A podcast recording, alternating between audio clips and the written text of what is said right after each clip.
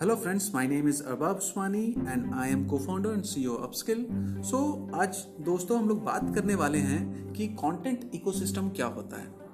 सो so, basically जब हम लोग कोई भी कंटेंट स्टार्ट करते हैं तो कंटेंट को कंज्यूम कौन करते हैं? पहले हमको ये सीखना होगा। तो कंटेंट को कंज्यूम एक यूज़र करता है और एक यूज़र के साथ में एक इकोसिस्टम बनता है, जिस, जिसके अंदर एक कंटेंट बनाने वाला, एक कंटेंट जो कंज्यूम किया जाएगा वो, और एक तीसरी चीज़ जो होती है, वो होती है यूज़र्स वो यूज़र्स जो उसको कंज्यूम करते हैं। तो हमको ये समझना पड़ेगा कि जब हम बात करते हैं हाई क्वालिटी कंटेंट की तो हाई क्वालिटी कंटेंट जो होता है वो एक्चुअली में रिलेवेंसी बेस्ड कंटेंट होता है।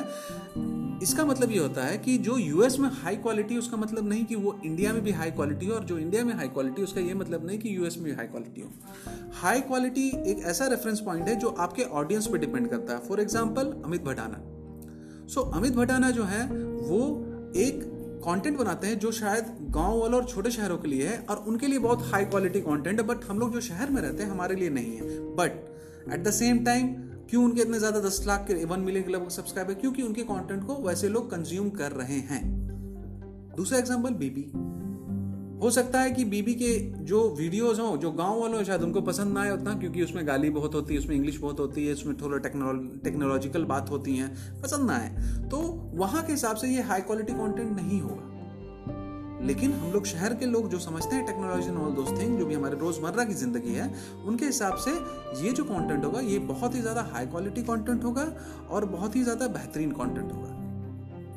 राइट? तो कंटेंट इकोसिस्टम को समझना, आपके कंटेंट क्रिएट जब आप करते हो तो आपको समझना इसलिए बहुत ज़्यादा ज़रूरी है, क्योंकि सामने वाला क्या कंज्यूम करेगा, आपको उस टाइप से ही कंटेंट को डिलीवर करना है। राइट?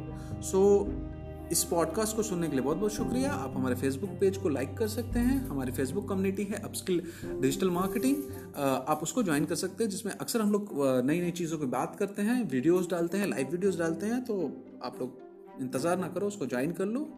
और बहुत बहुत शुक्रिया। Thank you very much